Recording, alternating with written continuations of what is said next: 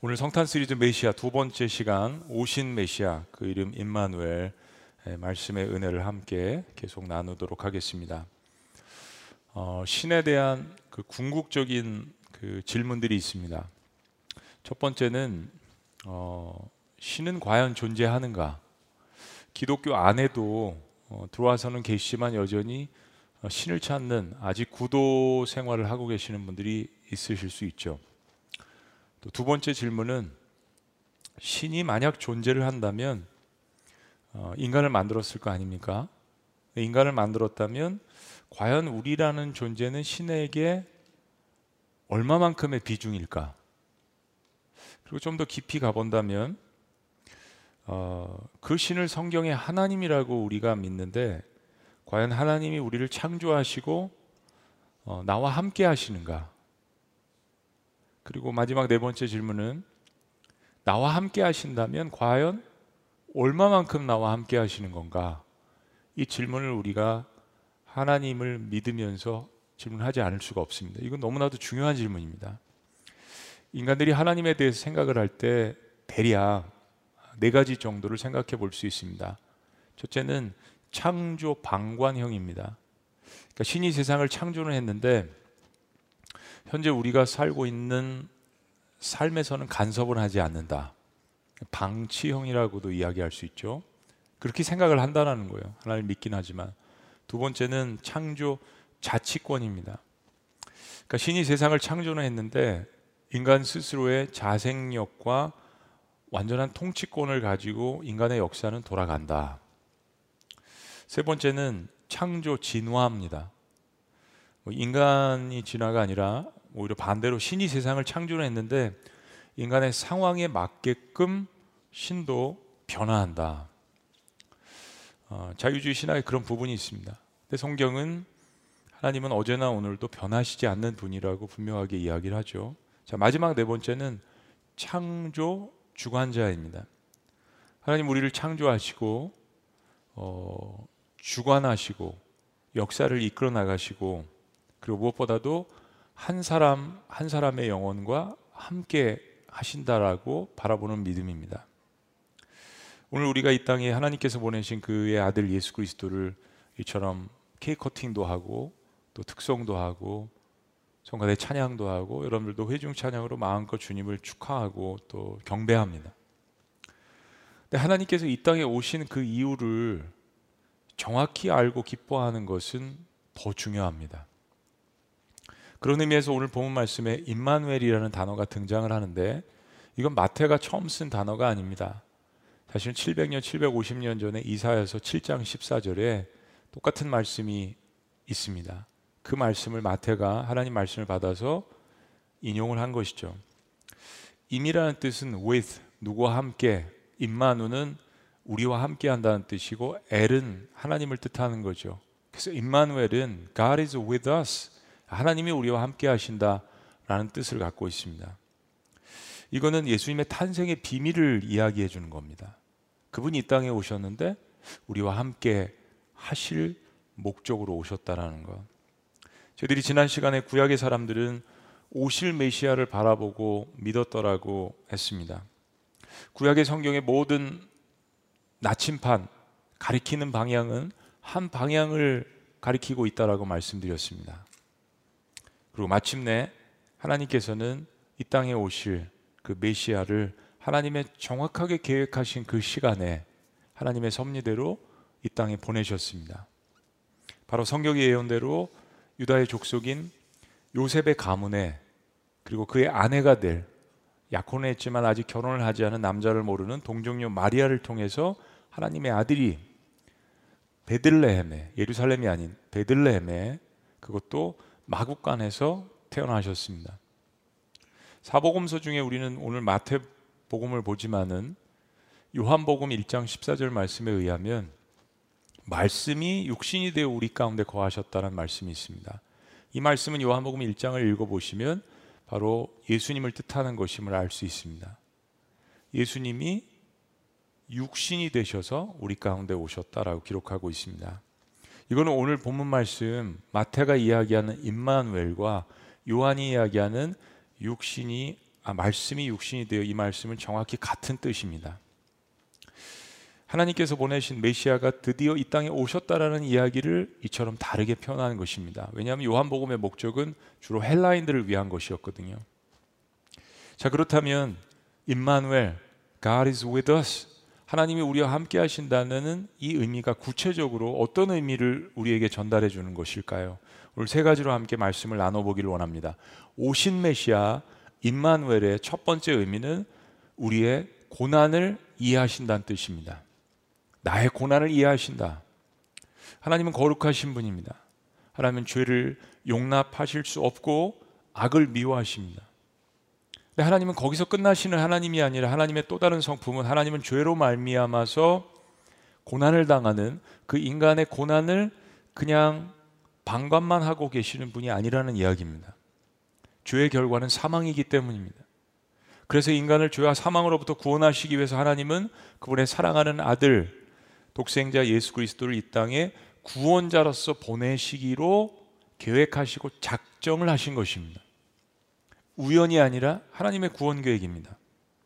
자, 그런데 우리가 느끼는 인간으로서의 문제가 뭐냐면 그 보내시는 방법이 우리가 생각하는 방법이 아니라는 겁니다.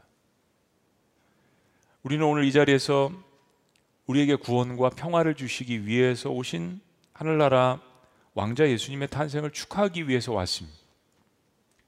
그런데 예수님이 이 땅에 오실 때 환경은 우리의 상상을 초월하는 모습들이었습니다.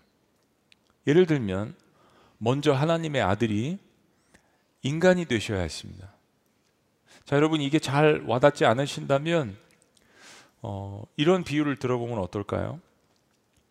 하늘 영광을 버리고 이 땅에 인간과 같은 모습으로 오셨다라는 게 인간 차원에서는 어, 뭐 때로는 어떤 사람들에게 뭐 그럴 수도 있지 이렇게 생각이 될 수도 있습니다. 참 요즘 시대에는 저희들이 반려견 강아지와 고양이를 참 너무 사랑합니다. 그죠? 어, 일부 선진국에서는 재산까지 물려주려는 그런 움직임들이 많이 있고 실제적으로 또 그렇기도 합니다. 뭐 침례나 세례까지 주려고도 해요. 근데 여러분 그 사람들에게 음, 개나 고양이가 되고 싶냐라고 물으면 절대 그렇지 않다라고 답변할 겁니다.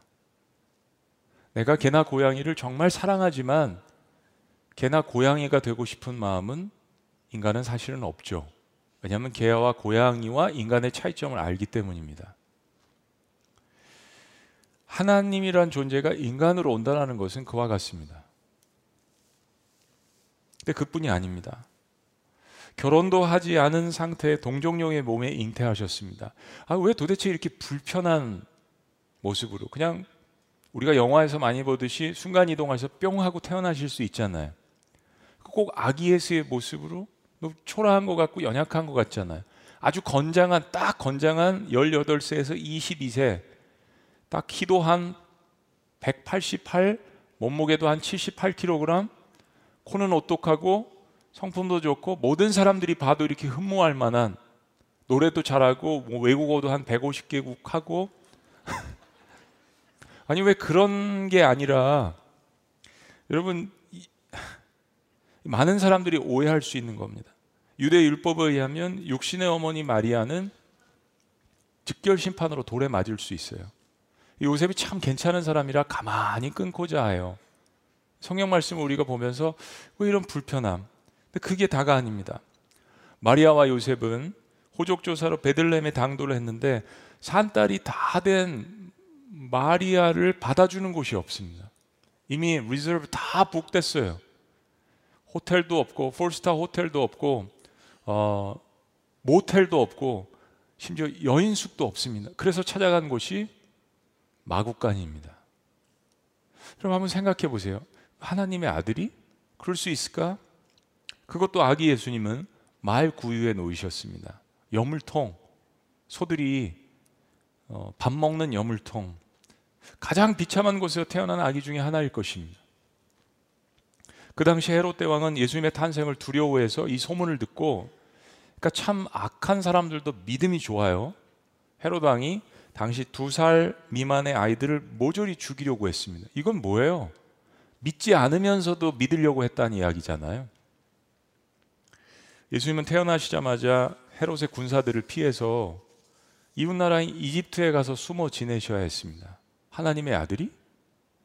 그리고 헤롯이 죽자 고향으로 돌아오고 싶었는데 인간적으로 마리아와 요셉이 너무 두려워서 고향으로 돌아가지 못하고 결국 간 곳이 택한 곳이 갈릴리 나사렛입니다. 그 당시에 유대 사람들에게는 격언이 있었습니다. 갈릴리에서 뭐가 선한 것이 나겠느냐? 나사렛 갈릴리에서 뭐가 선한 것이 나겠느냐? 그러니까 변두리 지역에 가서 숨어서 지내셨다는 이야기입니다. 예수님은 하나님의 아들로서 이 땅에 오실 때 대접받지 못하실 것을 아셨을까요? 모르셨을까요? 다 아셨습니다. 여러분 조금 우리가 하나님의 측면에서 하나님의 차원에서 이해를 좀 해보는 것이 필요합니다. 인간도 우리 인간도 하나님 저를 이해하지 못해서요 이런 하소연을 많이 하지만 하나님의 고민은 이런 겁니다. 전지전능하시기 때문에 미래를 다 아는 거예요. 이런 푸대접과 참 이런 그 어려움과 이런 초라한 모습을 잊고 하나님의 아들이 이 땅에 오실 것을 다 아셨다는 이야기입니다. 무엇보다도 종말에 결국에 인생의 마지막에 사랑하는 사람들에게조차 버림당하시고 십자가의 형벌의 고통을 당하실 것도 이미 다 알고 오셨습니다. 더 놀라운 것은 그 고통 가운데 비참하게 딱 그 고통의 순간에 아버지께서 구원해 주시는 것이 아니라 아니 스스로도 그런 능력을 지니셨지만 비참하게 죽으셔야 한다는 것도 다 알고 계셨습니다. 여러분 전지전능이라는 게 이런 겁니다. 미래를 다 아는 거예요. 여러분 미래를 다 알고 싶으세요? 여러분 이 같은 비참한 환경 가운데 그 모든 운명을 알고도 스스로 태어난 아기가 이 세상에 어디 있겠습니까? 응하면서 자신의 모든 이런 비참한 운명들을 다 알고 태어날 아기 더군다나 예수님의 이런 모습을 살펴볼 때 우리가 생각하는 왕 메시아로서의 매력적인 모습이 하나도 보이지 않습니다. 그런데 예수님은 우리의 상상을 뒤엎고 하나님 아버지와 짝꿍하셔서 계획하셔서 그렇게 너무나도 초라한 모습으로 이 땅에 오셨습니다. 이게 우리가 알고 있는 실제적인 예수님의 탄생의 역사입니다. 하나님께서도 예수님을 세상에 보내실 때 이렇게 생각하셨을지도 모르겠어요. 하나님의 아들답게 왕관을 쓰고 수천억 되는 다이아몬드 왕관을 쓰고 백마를 탄 왕자로 보낼까? 어느 큰 나라의 대통령 아니 엄청난 권력을 가진 요즘 뭐 스트롱맨이 유행인데 제국의 세상을 다스리는 제국의 통치자로 보낼까? 그런데 우리의 생각과는 달리 결국 하나님은 전혀 예상 밖의 방법으로 그의 아들을 보내셨습니다. 그래서 우리가 지난주에 묵상한 대로 이사에서 53장 2절은 말하기를 고운 모양도 없고 풍채도 없은즉 우리 보기에 인간이 보기에도 흠모할 것이 없다라고 기록을 합니다. 그런 모습으로 오실 거라고 이야기합니다. 자, 여러분. 무엇보다 이 모든 것들을 구약 성경에서 정확하게 다 예언하고 그렇게 이루어진 사건인데 하나님의 아들이 왜 대체 이런 모습으로 오셔야 했을까? 이게 다 하나님의 계획이시고 하나님의 의도, intentionally 의도를 가지고 목적을 가지고 하신 것인데 그것도 인류를 인간들의 모든 죄와 악에서부터 구원하신다는 분이 이렇게 연약하고 초라한 모습으로 왜 오셔야 했을까? 세상은 우리를 구원해 줄 메시아를 가장 멋지고 가장 강력하고 가장 멋진 모습으로만 기대합니다. 하나님은 그런 강력한 모습이 있으시죠. 이 세상과 비견할 수 없는 전지전능의 올마일이 막강한 야외 하나님이십니다. 스스로 존재하시는 분이에요. 그 모습이 있죠. 근데 인간들은 하나님의 그 모습만 그런 모습만 강한 모습만 기대했습니다. 하늘 권세를 가지고 말을 타고 군사들을 동원하고 트럼펫을 불어대고 수많은 사람들을 굴복시킬 수 있는 굴종시킬 수 있는 엄청난 권력을 가진 왕을 원했습니다. 그런데 많은 사람들이 그런 메시아의 모습을 원하는 한편 너무나도 신기하게도 예수님의 모습을 보고 감동을 받은 사람들이 있습니다. 어떤 사람들일까요? 바로 자기 자신이 연약하다라고 생각하는 사람들입니다. 내 삶의 상처로 점철되어진 것 같다라고 생각하는 사람들, 뭔가 억눌려 있다라고 생각하는 사람들, 원통한 사람들, 특별히 자기 자신들이 부족한 죄인이라고 생각하는 사람들이 예수님의 모습을 보고 이해하고 마음을 열기 시작했습니다. 그들의 대부분은 센터에 있는 사람들이 아니었습니다. demarginalized, 주변 변두리에 있는 사람들이었습니다. 소외계층들이거나 정말 하나님의 도래를 기다리고 있었던 사람들이었습니다. 그들은 예수님을 보고서 야 저분이야말로 저분이시라면 나의 삶을 이해하시는 참된 하나님이시겠구나 라는 고백을 하기 시작했습니다. 심지어 예수님의 사형을 집행하던 로마의 백부장 누구입니까? 군대의 중대장 이상격이에요. 군대의 시스템을 알고 맨파워를 알고 권력을 알고 조직을 알고 순종이 아니면 죽임, 죽음인 것을 아는 그러한 권력 체계와 시스템을 아는 사형을 집행했던 로마의 백부장이 예수님의 이렇게 초라하게 돌아가시는 그 모습을 보고 아직 부활하시도 않았는데 그는 신앙 고백을 합니다. 이는 실로 하나님의 아들이었도다. 전혀 이 세상에서 자신이 느껴보지 못한 그 엄청난 하늘로부터 오는 놀라운 신비함을 느꼈던 것입니다. 임마누엘은 단순히 하나님이 나와 함께 하신다는 의미가 아닙니다. 나의 가장 아프고 힘든 부분을 그 삶을 그 고난을 그 고통을 이해하신다는 차원이에요. 내가 죄를 짓는 모습을 하나님께서 아시겠어요? 모르시겠습니까? 이미 내 마음 가운데 죄를 짓고 싶은 그 마음까지도 다 아시는 하나님. 나의 타락하고 방황하는 모든 모습까지도 이해하신다는 그 하나님. 임마누엘 예수님은 나의 모든 고통과 아픔을 이해하신다는 뜻입니다. 자, 그럼 그게 끝입니까? 임마누엘의 뜻이. 그렇지 않습니다.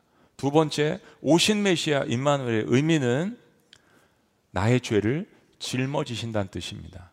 나의 죄를 짊어지신다. 오늘 보면 마태복음 1장 21절은 예수님의 이름의 뜻을 자기 백성을 저희 죄에서 구원할 자라고 기록하고 있습니다. 이 말을 뒤집어서 이야기하면 예수님께서 이 땅에 오신 목적은 죄인들을 위해서 오셨는데 자기가 죄인이라고 생각하는 사람들을 위해서 오신 거잖아요. 예수님은 십자가에서 모든 인류를 위해서 돌아가셨습니다. 그러나 그것이 효과가 있으려면, 그것이 작용을 하려면, 그것이 나에게 축복이 되려면 내가 죄인이라고 생각할 때 그 십자가의 능력이 나의 삶 가운데 임하게 되는 것입니다. 그리고 그것을 깨닫는 사람들은 하나님의 백성이 되고 자녀가 되는 거죠. 예수님께서는 건강한 사람에게는 의사가 필요 없듯이 나는 의인을 위해서 온 것이 아니라 죄인을 위해서 왔다라고 분명하게 오신 목적, 누구를 위해서 오셨는지를 이야기해 주셨습니다. 침례식은 참으로 하나님이 기뻐하시는 예식인 것 같아요. 저는 미국에서 특별히 성탄절 때 예배 사이사이마다 침례식을 했습니다. 부활절 때도 그렇고 또 우리 평상시에도 하지만 특별히 부활절과 침례식 때 아, 부활절과 성탄절 때 침례식을 하는 것은 더 큰 의미가 있잖아요. 특별히 침례식은 너무나도 영광스러운 자리인데 모든 분들이 겸허하게 내가 죄인임을 고백하는 자리입니다.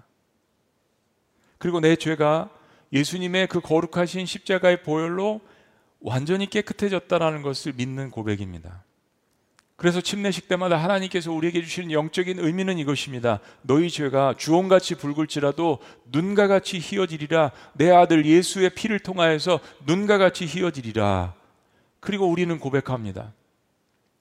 내 아들 예수 그리스도가 너를 위해서 그렇게 십자가에서 희생하고 죽었는데 너도 나를 위해서 그렇게 죽는 삶을 살 수 있느냐? 그리고 우리는 아멘으로 주님 앞에 화답합니다. 그게 침례식의 의미입니다.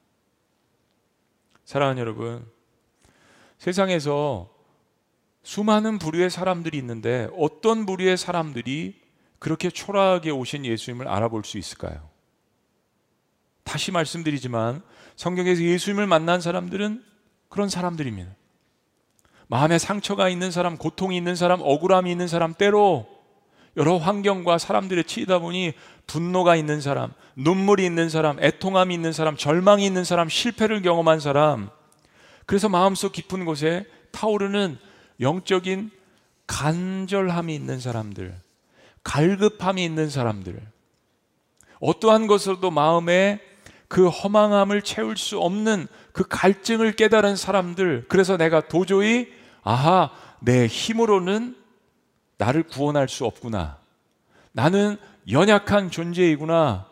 나는 언젠가는 저 관 속에 들어갈 수밖에 없는 존재구나. 라고 생각하는 사람들이 예수님을 발견하기 시작했습니다. 알아보기 시작했습니다. 바로 그런 사람들이 나와 같은 모습으로 초라하게 오신 예수님을 발견하기 시작했습니다. 더불어서 단순히 초라하게 오신 것이 아니라 알죠 하나님이신 거, 그 전지전능하신 하나님이, 그 거룩하신 하나님이 죄는 없으시되 죄 있는 나 같은 인간의 모습으로 오셨기 때문에 그 하나님을 신뢰하기 시작했고 의지하기 시작했던 것입니다. 그리고 예수님 그분의 그런 모습을 보면서 자기 백성을 저희 죄에서 구원할 자이심을 깨닫게 된 것입니다. 아, 그분이 하나님의 아들이신데 마국간에서 태어나셨네. 나는 정말 고와 같이 자랐는데 나와 비슷하신 부분이 있네. 아, 성경을 보니까 예수님은 학벌도 없으시고 그냥 목수로서 지내셨는데 나도 부모님이 경제적으로 가난해서 공부도 많이 못했는데 그분도 가방끈이 짧으시네 하나님의 아들이 가방끈이 짧으시네 그분이 내 어려운 환경을 아시네. 아 예수님은 태어나시자마자 헤롯 왕을 피해서 이집트로 도망가실 만큼 파란만장한 인생을 사셨구나. 예수님의 삶을 보면 파란만장한 인생이세요 나도 인생 전체가 정말 사업에 실패한 부도난 인생 같은데 예수님께서 내 심정을 이해하시겠구나.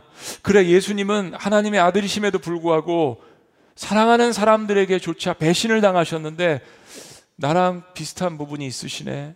아, 진짜 예수님도 인생에 그런 경험을 하셨구나. 그분이 하나님의 아들이시네. 예수님은 결국 십자가에서 고통받으시고 피를 흘리시면서 돌아가셨구나. 내 인생에 그런 분이라면 모든 아픔을 이해하실 수 있겠네. 그런데 거기서 끝이 아닙니다.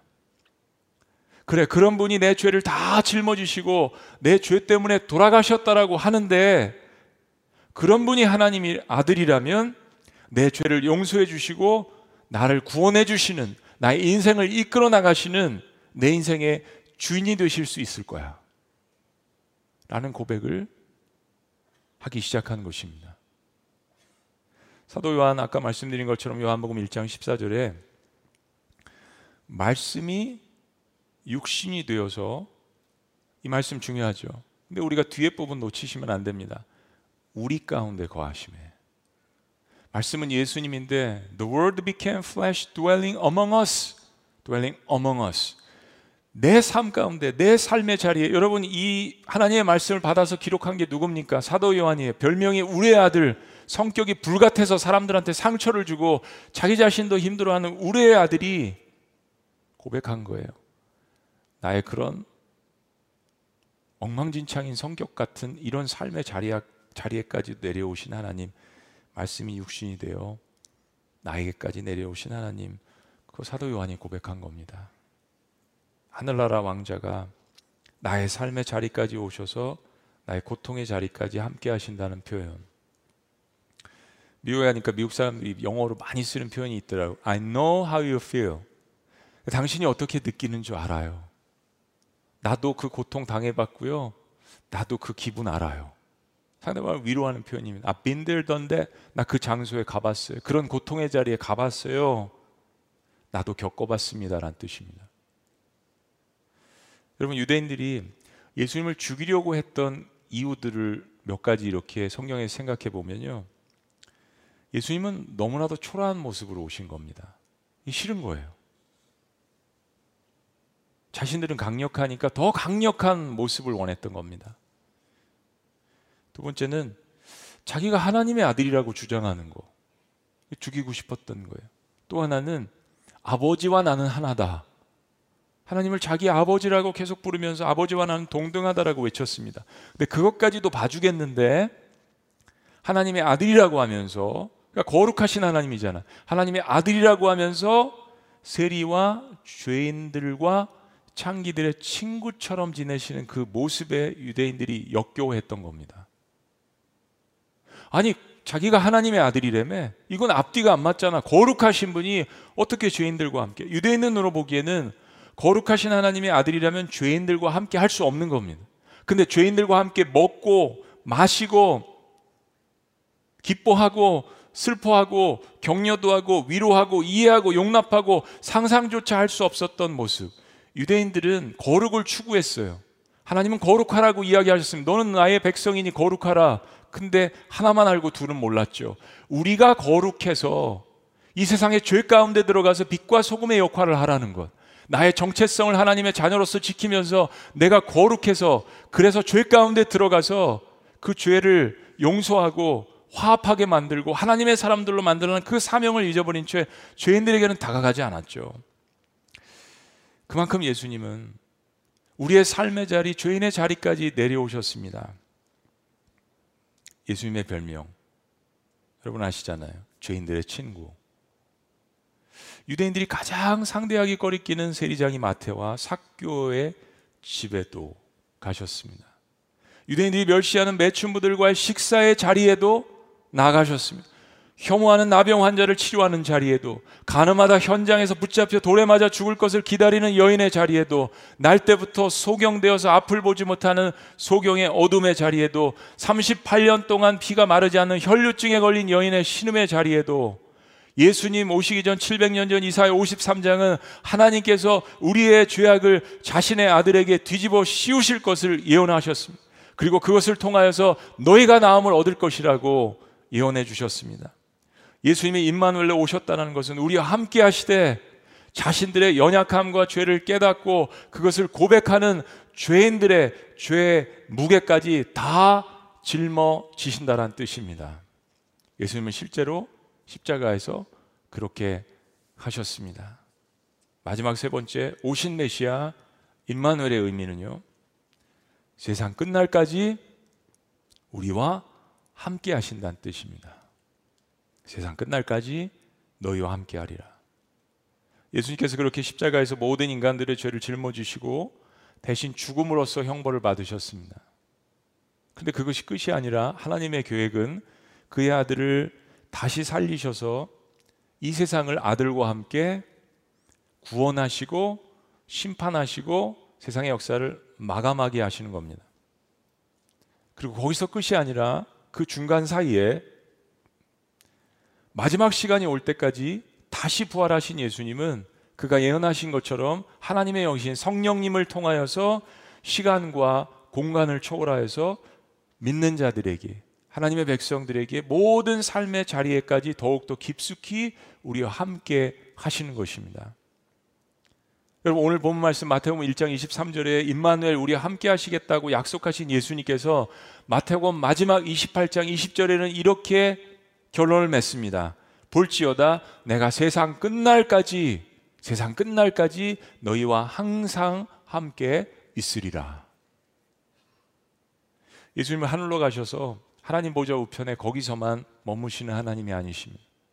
성령을 통하여서 우리와 더욱더 함께 하시는 것입니다. 우리의 현실의 자리에 성령 하나님과 함께 더욱더 활발하게 여러분의 삶의 고난의 자리까지 계시는 것입니다. 지난 2년간 코로나 전염병으로 인해서 소천한 아픔을 갖고 계신 유가족들의 자리에도 백신 부작용으로 때로 백신 부작용으로 인해서 고통받는 그러한 가정의 자리에도 직장을 실직한 사람들에게도 경제적인 궁핍함으로 인해서 고달픈 육신의 자리에도 때로 부부 갈등과 자녀들의 문제 자리에도 탈선한 자녀를 위해서 눈물로 기도하는 어머니와 아버지의 가슴의 자리에도 삶의 목적을 찾지 못하고 밤새 미래를 고민하는 모든 청년들의 이 시대를 살아가는 그들의 가슴 속에도 모든 사람들의 다양한 고통의 자리에 우리 주님은 여전히 함께 하십니다. 이렇게 중국의 지하교회 그리스도인들의 예배 자리에도 회교 국가에서 목숨을 두려워하지 않고 주님을 믿고 때로는 순교하는 그들의 삶의 자리에도 북한의 수십만의 지하교회 그리스도인들의 자리에도 그분은 여전히 함께 하십니다.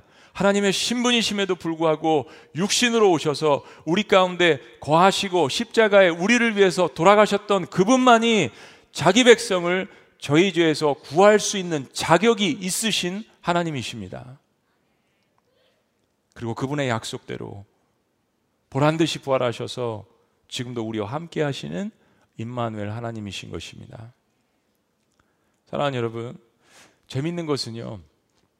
구약 성경에서 적어도 50군데 이상 직접적으로 예수님의 메시아 탄생과 삶을 계시하고 있는데 신약에서 마지막 선지자로 불리우는 침례 요한이 예수님의 길을 광야에서 예비하고 있었습니다. 모든 사람들이 사실은 그를 두려워하고 존경하고 있었습니다. 그가 외친 것은 단 하나 메시아가 온다는 거예요. 크게 도래했다는 겁니다. 그런데 여러분 보세요. 신약의 종교 지도자들 그리고 그 종교에 익숙한 사람들 유대 국민들 여전히 예배하고 있고 제사하고 절기 지키고 있고 헌금하고 있고 종교에 익숙한 사람들 귀족들 그리고 특히 삶이 편안해서 별 문제가 없는 기득권층은 전혀 예수님을 알아보지 못했습니다. 왠지 아세요? 거듭 말씀드리지만 예수님이 너무 초라하게 오셨기 때문입니다. 아니, 좀 나보다 센 모습으로 오셔야지. 나보다 더 강한 모습으로 오셔야지. 나보다 더 많이 가져야지. 그래야지 내가 존경할 수 있고 따를 수 있을 텐데 자기들의 모습과 너무 달랐기 때문이에요. 그런 사랑하는 여러분, 내가 연약하고 낮은 곳에 있다라고 생각하는 자들은 예수님의 말씀에 귀를 기울이기 시작했습니다. 신분 여화를 막론하고요. 유대인이든지 헬라인이든지 남녀노소 할 것 없이요. 예수님이 초라하게 오신 모습 속에서 자신들의 모습을 발견하기 시작했습니다. 비로소 진정으로 구약 성경의 말씀들을 이해하기 시작했습니다. 예수님이 자신들의 그런 모습을 이해하실 것이라는 소망을 품기 시작했습니다. 여러분 한 가지 기억할 것은요. 낮은 자들은 단순히 사회적으로 소외된 계층만 이야기하지 않습니다. 여러분 돈은요 많이 가져도 돈의 노예가 되고요 너무 없어도 돈의 노예가 될 수 있습니다. 예수님 말씀하신 것은요, 마태복음 5장에서 분명하게 이야기해요. 심령이 가난한 자들입니다. 많이 갖고 적게 가짐에 있는 것이 아니라 인생에 애통할 기도의 제목들이 있는 사람들, 인생에 부르짖음이 있는 사람들, 그 고난이 하나님께로 다가갈 수 있는 열린 문이라는 그 축복을 깨달은 사람들이라면 그가 누구라도 하나님을 만날 수 있는 그 통로를 십자가에서 보여주신 것입니다. 그 십자가가 그 고난의 자리가 하늘과 땅을 이을 수 있는 것이라는 것을 모든 인생이 바라볼 수 있도록 누구나 어떤 사람이라도 학습의 배경이 없더라도 어떠한 환경 가운데 있더라도 아, 저 십자가가 하나님을 바라볼 수 있는 자리구나. 저 십자가가 나를 이해해 주시는 자리구나. 하나님께서 나의 삶의 고통의 자리까지 오셨구나. 세상 끝날까지 나와 함께 하신다는 자리구나. 라는 것을 깨닫는 사람들이요. 그럴 때 비로소 예수님은 나에게 자기 백성을 저희 죄에서 구원할 자가 되시는 겁니다. 그리고 그분은 지금도 여전히 나와 함께 계시는 하나님이심을 경험하게 되는 것입니다. 그리고 더 나아가서 어떤 상상치 못하는 어려움과 고난이 있어도 세상 끝날까지 함께 하신다는 약속을 가슴에 품고 그래 다시 살아보자 다시 일어나 보자 내일을 소망할 수 있는 것입니다. 메시아는 오랜 세월 동안 구약, 의 사람들이 그리워하고 기다리고 사모하던 분들 그리고 우리는 느헤미야서를 통해 6개월 동안 봤습니다. 피눈물을 쏟으면서 고난을 겪으면서 포로 생활을 하면서 마지막까지 희망을 잃지 않고 메시아를 기다렸잖아요. 그리고 정말 메시아가 느헤미야 시대 끝나고 400년 후에 그 땅에 도래하게 된 겁니다. 근데 여러분들도 구약의 백성들처럼 그렇게 메시아를 기다리셨나요? 하나님의 아들로서 우리의 삶의 자리까지 오신 예수님, 우리를 죄에서 구원하신 예수님, 그리고 모든 삶의 고난의 순간마다 함께 하시며 세상 끝날까지 우리를 놓지 않으시고 함께 하시는 예수님, 그분을 오늘 만나고 계신가요? 오늘 성탄이 여러분들에게 그런 특별한 의미가 있기를 주님의 이름으로 축원합니다.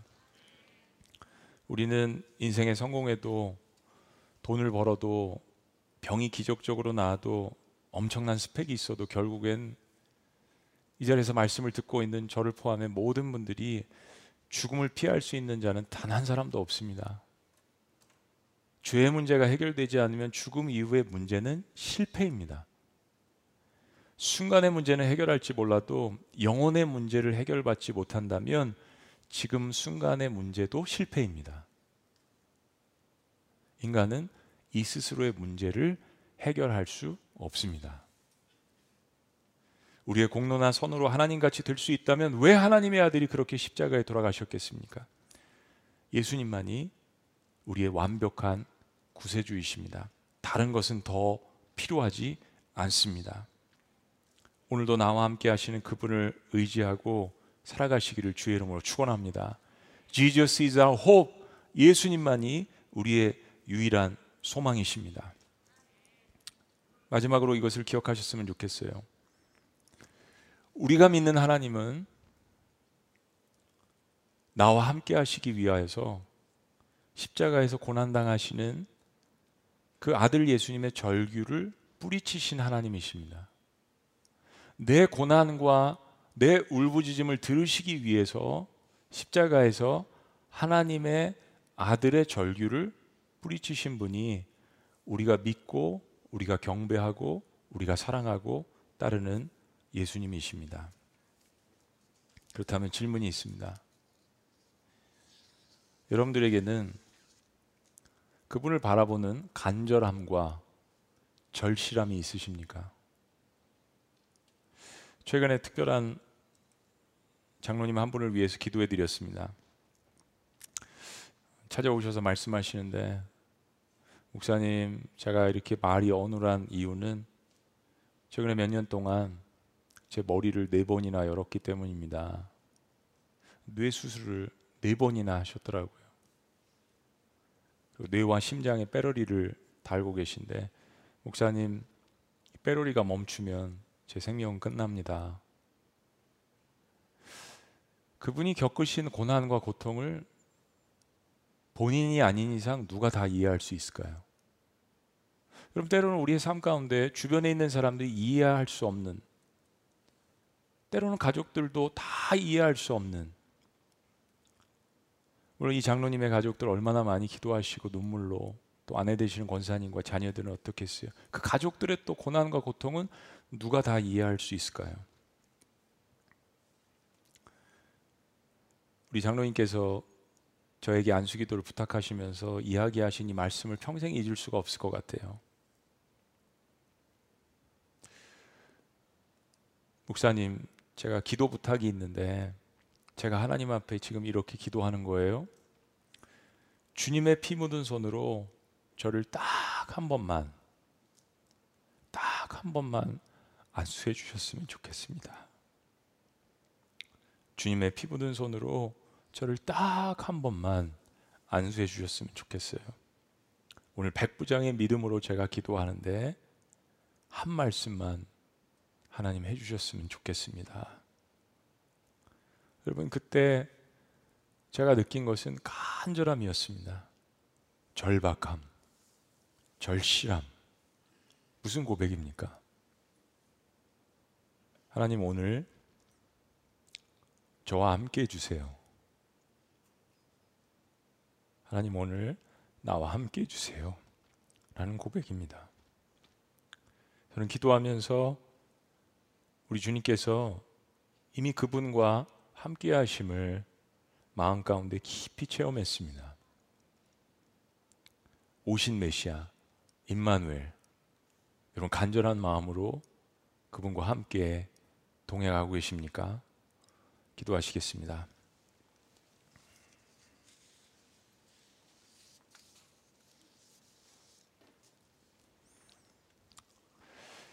오늘 여러분들 가운데서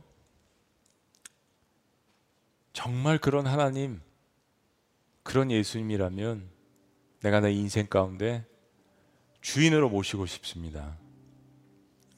진짜 그런 하나님이라면 자격이 있으시잖아요? 네, 그런 하나님을 만나기를 원합니다. 라고 고백하시는 분들 혹시나 초청받아서 가정에서 영상으로 예배 드리시는 분들도 있을 거예요. 병상에 계신 분들도 있을 겁니다. 혹시 이 자리에 계신 분들도 있을 거예요. 잠깐 손을 들었다 내려주시면 제가 그분들을 위해서 오늘 이 시간 잠시 이 성탄절에 기도해 드리도록 하겠습니다. 감사합니다. 감사합니다. 감사합니다. 감사합니다. 감사합니다. 우리 수지에서도 또 우리 각 처소 가정에서도 손을 들어 주시면 그분들을 위해서 기도하겠습니다. 저는 못 보지만 하나님께서 여러분들을 다 보고 계십니다. 감사합니다. 제가 기도합니다. 살아계신 하나님, 오늘 이 너무나도 뜻깊은 이 성탄절에 사랑하는 백성들이 주님의 음성을 듣고 하나님 그런 하나님이라면 내 절규와 내 아픔의 소리와 내 고통의 소리를 들으시려고 당신의 아들의 절규의 소리를 뿌리치신 그런 하나님이라면 나의 삶의 고난의 자리까지 내려오셔서 내가 너를 이해한다 내가 너와 함께함이니라 너의 모든 죄와 질고를 짊어지고 간다 라고 말씀하시는 주님이라면 제가 주님을 영접하기를 원합니다 라고 주님의 백성들이 하나님 고백합니다 저들의 삶의 자리에 오셔서 모든 죄를 용서하시고 부활하신 그 주님의 놀라운 기쁨과 승리를 통하여서 저들의 인생을 다시 한번 일으켜 주시옵소서. 저들의 하나님이 되어 주시옵소서. 살아계신 하나님, 오늘 이 시간 전 세계에서 수많은 사람들이 주님께서 이 땅에 오심을 바라보며 기쁨으로 경배하고 찬양합니다. 우리의 그 기쁨과 감사가 온전한 감사가 될 수 있도록 그리고 다시 한번 이 땅에 오신 메시아 임마누엘 나의 삶의 자리와 죄의 자리, 고통의 자리, 고난의 자리까지 오신 그분을 다시 한번 묵상하며 그분을 온전히 기쁨으로 찬양하고 절대 감사를 드릴 수 있는 저희가 될 수 있도록 축복하여 주시옵소서. 무엇보다 그런 주님을 바라보고 신뢰하며 믿는 하나님의 자녀들에게 그 십자가에서 흘려주신 보혈의 한 방울을 통하여서 죽음의 권세 무덤이 열려지고 부활하며 치료와 회복과 역사가 일어나 영과 육과 혼이 주님 안에서 온전하여지는 놀라운 역사들도 체험할 수 있도록 주님께서 함께하여 주시옵소서.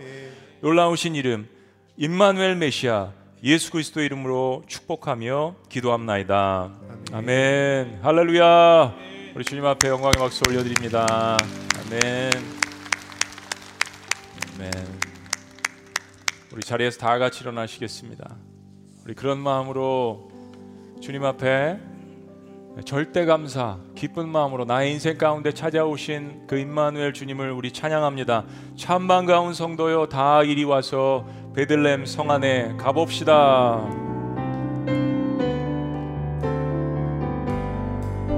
참 반가운 성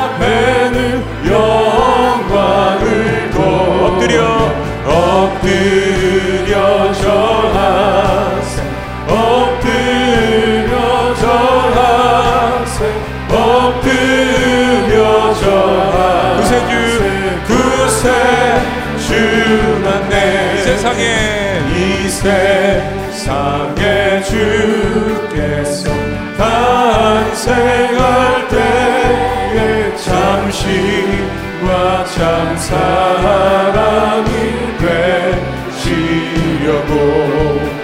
저 동정녀 몸에서 나시어 같이 엎드려.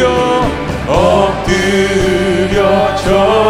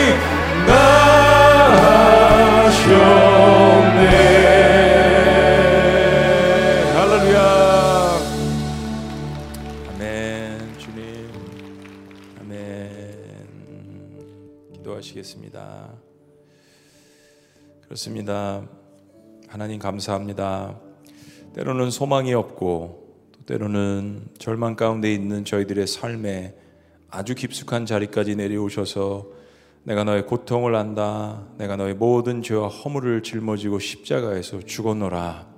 그러나 너와 함께하기 위하여서 십자가에서 부활하고 너를 구원하였노라. 세상 끝날까지 너와 항상 함께하리라. 이 말씀을 우리에게 약속으로 오늘 주신 것 감사합니다. 오늘 예수 그리스도를 영접한 분들 하나님께서 그들의 삶 가운데 세상 끝날까지 아니 영원까지 함께하여 주시옵소서. 하나님 이 말씀을 통해서 다시 한번 내일에 대한 소망을 가지고 일어나는 모든 하나님의 권속들, 하나님의 자녀들, 하나님의 백성이 될 수 있도록 주님께서 축복하여 주시옵소서. 주님, 한편으로 성탄절이 또 신년이 버거운 우리의 이웃과 가정들이 있습니다. 그러한 사람들을 생각하며 어떻게 기도하고 우리가 어떻게 받은 사랑을 베풀며 사역할까? 어떻게 하면 조금이라도 예수님 닮은 모습으로 살아갈 수 있을까? 어떻게 하면 주님께서 나에게 친구가 되어 주시듯이 나도 그들과 함께 고민하고 함께 웃고 함께 울고 살아갈 수 있을까? 그렇게 고민하고 기도하고 섬기는 하나님께서 택하신 이 시대 하나님이 세우신 하나님의 백성들이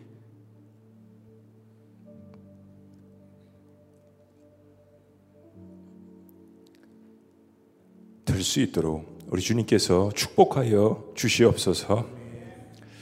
이제는 우리 주 예수 그리스도의 은혜와 하나님 아버지의 극진하신 사랑과 성령님의 감화 교통 역사하심이 세상 끝날까지 나와 함께 하시고 나의 모든 죄를 용서하시고 나의 고통을 이해하시는 놀라우신 이름 임마누엘 그 하나님을 오늘도 찬양하고 경배하며 그렇게 살아가기를 결심하는 주의 모든 백성들의 고백 위에 지금부터 영원토록 함께 하시기를 간절히 축원합나이다. 아멘.